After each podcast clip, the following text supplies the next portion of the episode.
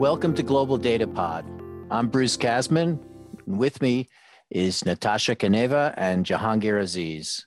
And on today's episode, we're going to talk about geopolitics in Russia. And there's a lot to go over here. There's the politics, there's the oil markets, there's the economic repercussions of it.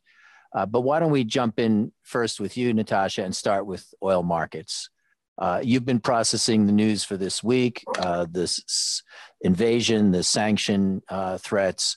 Uh, where are you in terms of your thinking about what this is going to do uh, to oil markets as we go through the next few weeks and the next number of months? Yes, thank you, Bruce. Um, so uh, I, I, think for me, the changing point, in my opinion, was Monday, the Monday speech given by uh, Russian President Putin. So to me, this was a watershed moment. Uh, I felt the messaging was that Russia is ready to escalate to achieve particular goal and russia is ready to bear the cost of that escalation. So that was the message. It's definitely changed my thinking. Um, so what we're uh, at this point or at this stage of the conflict uh, we see uh, pretty much no path towards an easy de-escalation. And because of that we expect a steady rise of tensions in ukraine and corresponding intensification of sanctions from the west. And in that case we could see an extended period of elevated geopolitical tensions and high risk premium across all the commodities, given Russia's far reaching impact on global commodities markets. So, uh, not particular to oil, but in general, we raised our commodity price forecasts across the board by 10 to 20 percent. So looking at oil, oil clearly is uh, extremely important because Russia is number two or number three supplier of oil, especially considering the very depleted state of global inventories at the moment. So that that matters immensely. Russia has always been a very reliable supplier of oil. Even at the height of the Cold War, Russia never stopped its volumes of, uh, of exports. And because of that, to me, this is definitely, you know, I would define as a, the uh, watershed moments that actually have to even think about the probabilities that, uh, uh, you know, the regime has changed and Russia may actually take uh, retaliate, yes, against the against the West by reducing its energy exports.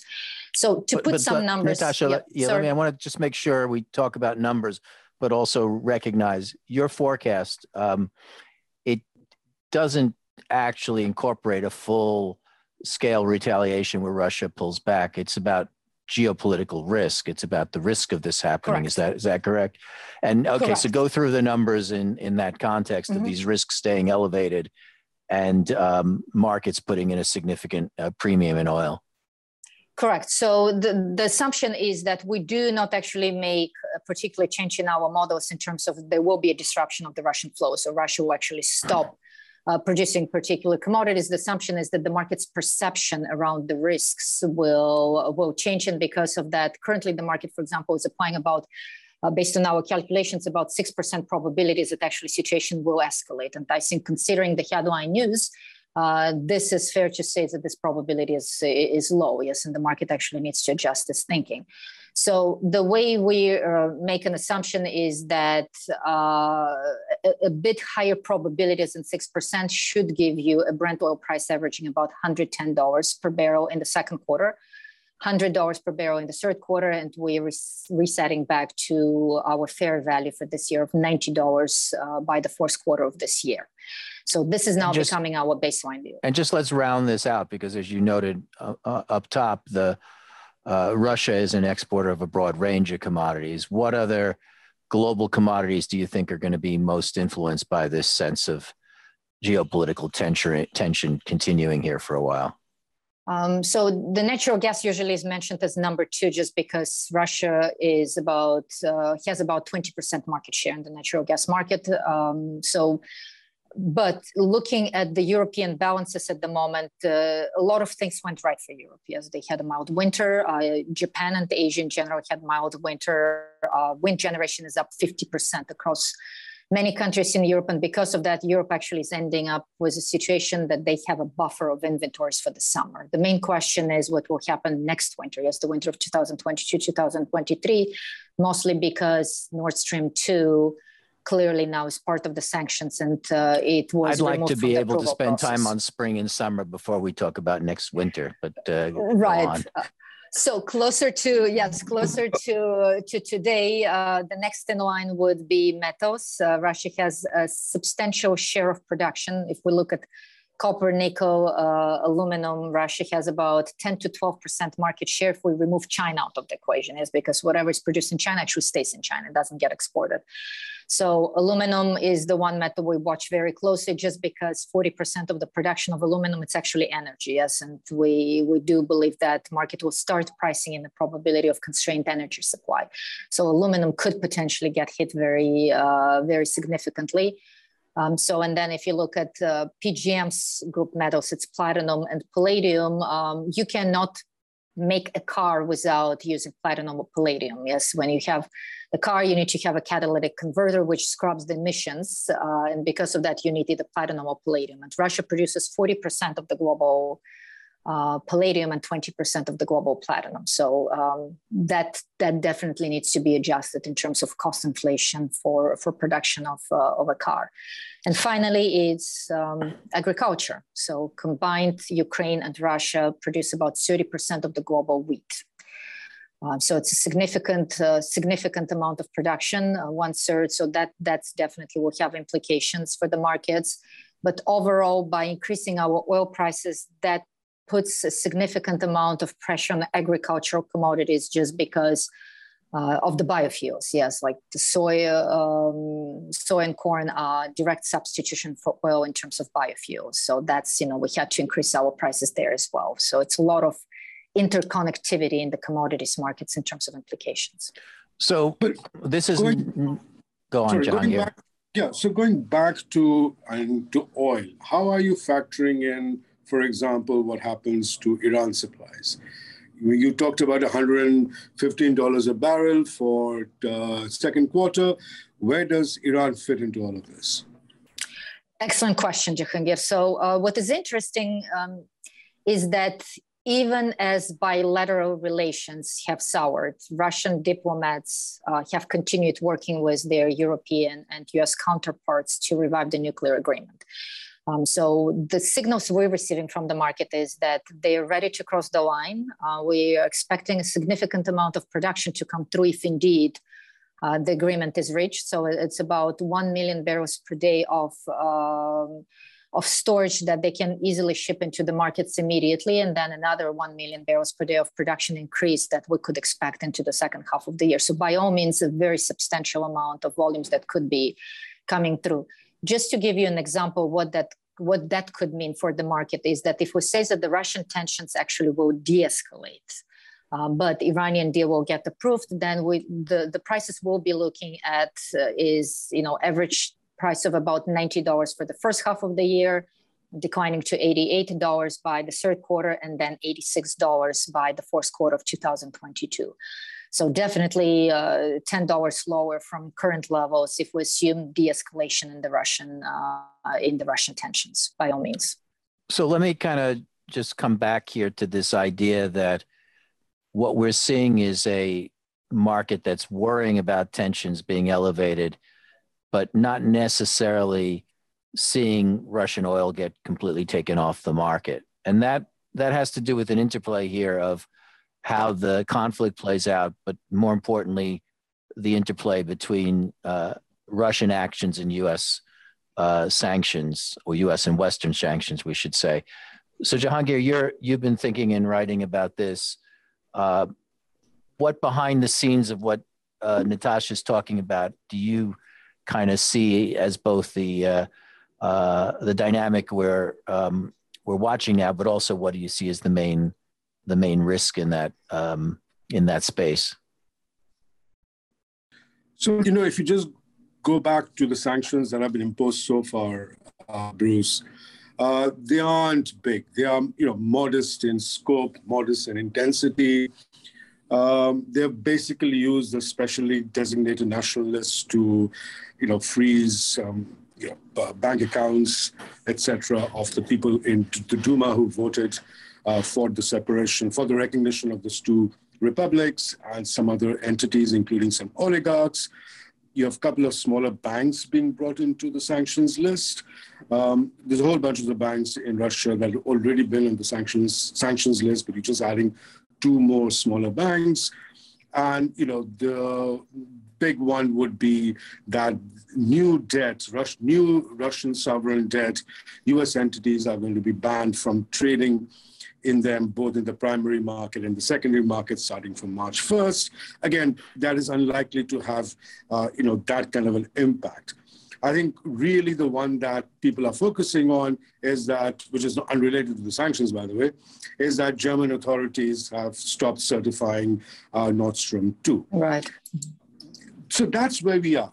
I think, you know, you could easily see an escalation of these sanctions taking place.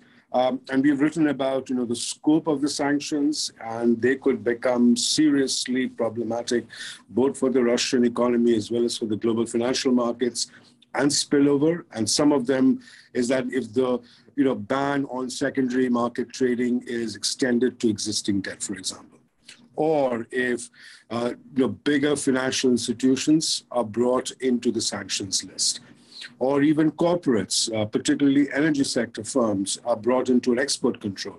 And that could really, or, or, or tech firms can be brought under. So let me just sort of ask if we had to sort of focus on one or two things that would tip us over here, both um, in terms of sanctions being far more potentially impactful, but also far more likely to elicit the kind of uh, response that would be uh, taking significant amount of Russian oil off the market. What would be the ones you'd put at the top of the list there? I think the top of the list is if U.S. now says that financial institutions in Russia cannot uh, get their rubles converted into US dollars or hard currency. That would be a serious problem, and then go a step further and say that your Russian financial institutions cannot get access to uh, you know, US dollar settlement systems, for example, SWIFT. Now, that is going to have a global impact. So, you know, if you are a tea producer in India, exporting tea to uh, Russia, uh, all of a sudden you cannot, you can you know, sell the tea, but you can't get any uh, dollars for it. Uh, so all of a sudden, it is not just Russia that is brought into the fray, but all other trading partners of Russia brought into the fray. Um, you know, U.S. could uh, you could you, you could not, U.S. wouldn't be able to stop, for example, the sale of natural gas or the sale of oil uh, from Russian entities. But then the question is, uh, who are buying that oil? How would you settle that? So I think the settlement system and the ruble convertibility can have a serious impact, not just on the Russian economy, but also spill over to global financial markets and definitely to its trading partners. Just to give you statistics, only 15% of Russian exports are denominated in ruble, 85% is denominated either in US dollars or in euro. So I think that's the big nuclear option, which clearly the administration hasn't, uh, you know, adopted as yet. Uh, I would just point out that there has also been a shift in the way the U.S. is approaching sanctions, at least based on what the White House had been indicating and in the language in the bipartisan bill, which is yet to be uh, voted upon, that is uh, sitting in the floor of the Senate. Uh, the idea was that in the event of an invasion, uh, U.S. would bring all the options on the table at once and at its most extreme level. Uh, the U.S. clearly hasn't done that, and this is a significant shift from the strategy that the U.S. was indicating to the strategy that it's actually following. Uh, it is now going back to the traditional um, uh, uh framework of sanctions, which is proportionate and phased in response rather than all in one response. And I think uh, part of, for example, Natasha's views on continued tensions, etc., comes from that, that this is going to be a phased in response and therefore tensions will remain elevated for a long period of time. So um, maybe now let's sort of think about the, the macro economy here. And um, part of this is to kind of think about um, what oil prices do to growth and what do they do in, in ways that we might not appreciate, perhaps also to the inflation and the central bank um, uh, landscape that we're following. You know, let's start with growth and just let me begin by saying we did an exercise in January. We kind of asked the question: What if we took a, a good chunk of Russian supply off the market? Uh, and we argued at that point that something close to a two and a half million barrel a day uh, supply shock uh, could uh, push oil prices up towards $150 barrel, and also take in that context uh, something like one and a half percent off the uh, GDP uh, this year, which, if it was felt in a couple of quarters, could be a fairly significant drag on global growth.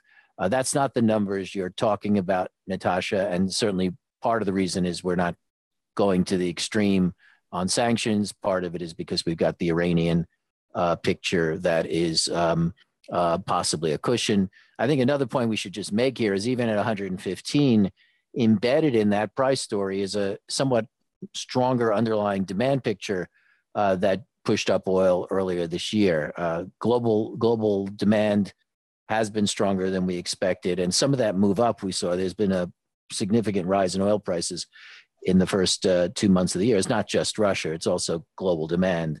Is that that's right, Natasha? No. Uh, so yes, you're absolutely correct. So global demand is holding up. So despite, uh, I would say, the complaints from major consuming nations, uh, just looking at the statistics, we actually do not see that demand is suffering. As mobility continues increasing, people continue flying. So we we cannot say that, that that's somehow impacting the underlying demand. So demand has been uh, has been uh, very very supportive uh, for the year as a whole. For example, um, in our November outlook, we uh, we were penciling in global oil demand this year to grow um, to average about 420 uh, KBD or 0.4 million barrels per day above 2019 levels. As we stand today, we actually believe that this number will be closer to 0.7, 0.75, something like that. Um, so, by all means, yes, we're definitely dealing with a very strong uh, demand backdrop.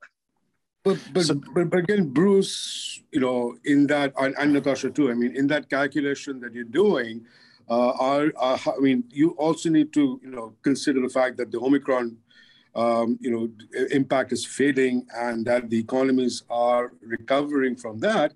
And more importantly, perhaps to me, is that you know the health of the household's balance sheet. You know, if you get oil from 95 to 115, that is going to move pump prices, pump uh, price of gasoline up considerably. But the question is, are the household balance sheets strong enough to absorb that? Uh, so how are you thinking about that, uh, Bruce, in your uh, calculations of well, the growth impact or the inflation impact? So, I, I way I would look at it is is from two angles. First is just gauging the size of the shock, and as we uh, discussed in the scenario we put together in January, we had oil at 150. We had about a one and a half percent uh, hit to global growth. If that was felt in two quarters, that would be a 3% drag in the first half of the year. That'd be quite substantial. Uh, given what we're saying about what's driving oil with demand and supply both being factors, given uh, the fact that the shock in a world in which Russia doesn't actually fully take uh, supply off the market and Iran as an offset only gets us to 115, I think it's, it's reasonable to say we're talking about a, a shock which is probably uh, about a half of the size of the one we were anticipating which is maybe you know somewhere between a half and three quarters of a percent. And again, if you if you put that on the first half of the year, that could be one to one and a half percent or so off global growth. So that's I think uh, not in not a small shock. And but then, as you're saying, Jahangir, everything is about context. How a shock gets transmitted depends on context. And I think the context that you noted is that we have a household sector globally and specifically in the U.S., which has shown enormous resiliency. We're already absorbing an energy price increase, some of which because of natural gas price uh, increases earlier. Uh, and the consumer in the US, the consumer in Western Europe, uh, looks like it's willing to eat into a very uh, large reservoir of excess savings in order to, um, um, you know, keep moving forward. In addition, again, as you noted, and I think quite importantly here, there's a good case to be made that momentum is now actually starting uh, to build. And that I think is a powerful story against the backdrop of both the Omicron drag fading and also simply the fact that we still have not normalized large components of activity around the world uh, from the cumulative damage done by the uh, the pandemic over the last uh, um, uh two years or so. So all of these things are good. The the the the really counterpoint to that though is the good stuff is pretty much already in our forecast. So you know, keep in mind we've got over five percent global growth in the second quarter, and that is building in an Omicron bounce. It is building in a, a resilient household sector. So if we're sort of thinking about this in absolute terms, I would say, yeah, let's not be too worried that this will throw off the global economy. We're going to need a, a much bigger shock than what um, your view of sanctions and, and the way Natasha is translating that into oil markets today is seeming to deliver. However, when I look at our current forecast, I don't think we have the $115 oil in the um, in the market. Uh, mm-hmm. in excuse me, in our economic forecast. So from that point of view, I think we still have to emphasize there are downside risks uh, to our growth forecast. But our growth forecast is for over 5% growth in the second quarter. So to take a percent off of that, even, and I'm not suggesting that's as far as we need to go, um, but that would still leave us with a very solid, in fact, quite frankly, strong performance uh, for the uh, global economy. But, but um, let me let me push you back on that point on the good stuff, right? Uh, so yes, I mean we are the, the the the households are in better shape, the economies are better shape. We are going to get a tailwind coming from the fading of the Omicron virus. All of that is good stuff, but we do know that uh, some of the increase in oil prices will necessarily get passed on to higher inflation. Now, in the past, in the last 10 years, when the economies weren't in that strong state where uh, firms didn't have uh, pricing power as much as they do now, uh, whenever we had these shocks to food inflation or shocks to, let's say, uh, infl- uh, uh, energy inflation, they were, you know, not very long lasting. And more importantly, they never got past that much into core inflation or to inflation expectations. Yep. Uh, the question is now whether they get passed on more of that gets passed on to core inflation. Let's say if there's higher energy price and along with that higher food prices last, last let's say for three, four months, as Natasha is indicating. Uh, because the reason I'm asking this, Bruce, is that, you know, uh, higher inflation driven by supply side shocks, typically, uh, you know, central banks will look through it. Yep. But the question is when it gets passed on to core inflation, central banks will be forced to react. And if today's world is such that more of it gets passed into core inflation, we will get central banks to actually react to it, no? Well, uh, I mean, there's a lot to, to unpack there. First of all, I think central banks have every reason to be reacting, uh, even if the oil price story wasn't passed through to core. Um, and that, you know, simply reflects the fact that they're uh, sitting with still hugely uh, large gaps between their policy stances and neutral, at least for the DM central banks. Uh, and we do have um, tight labor markets and strong growth. I think the point you're raising is an important one, but it's not one which is going to get resolved. I think uh, in in the next few months, which is in a world in which there has already been a significant overshoot in inflation, which we haven't really seen in the DM in such a long time. And a world in which energy prices are going to add even more to that. Um, whether we've breached levels on inflation, that it starts to become a more important factor in the price and wage setting um, uh, equation. Uh, I don't think we are seeing that in a very clear way yet, but I do worry that that dynamic begins to take hold in a way that, you know, as you said a few minutes ago, um, energy price uh, shocks over the last 25 years really haven't had any clear uh, pass through to core inflation, at least in the in the major developed economies. And it may just be an adding on factor here that does uh, contribute to it.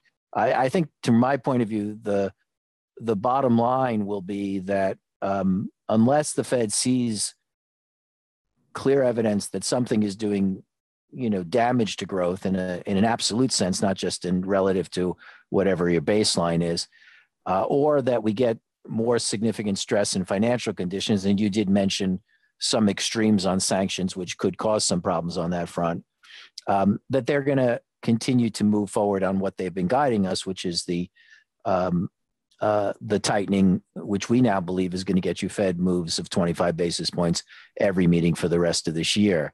So um, the um... what, what about the opposite, Bruce? I mean, I know that we don't have it in our forecasts.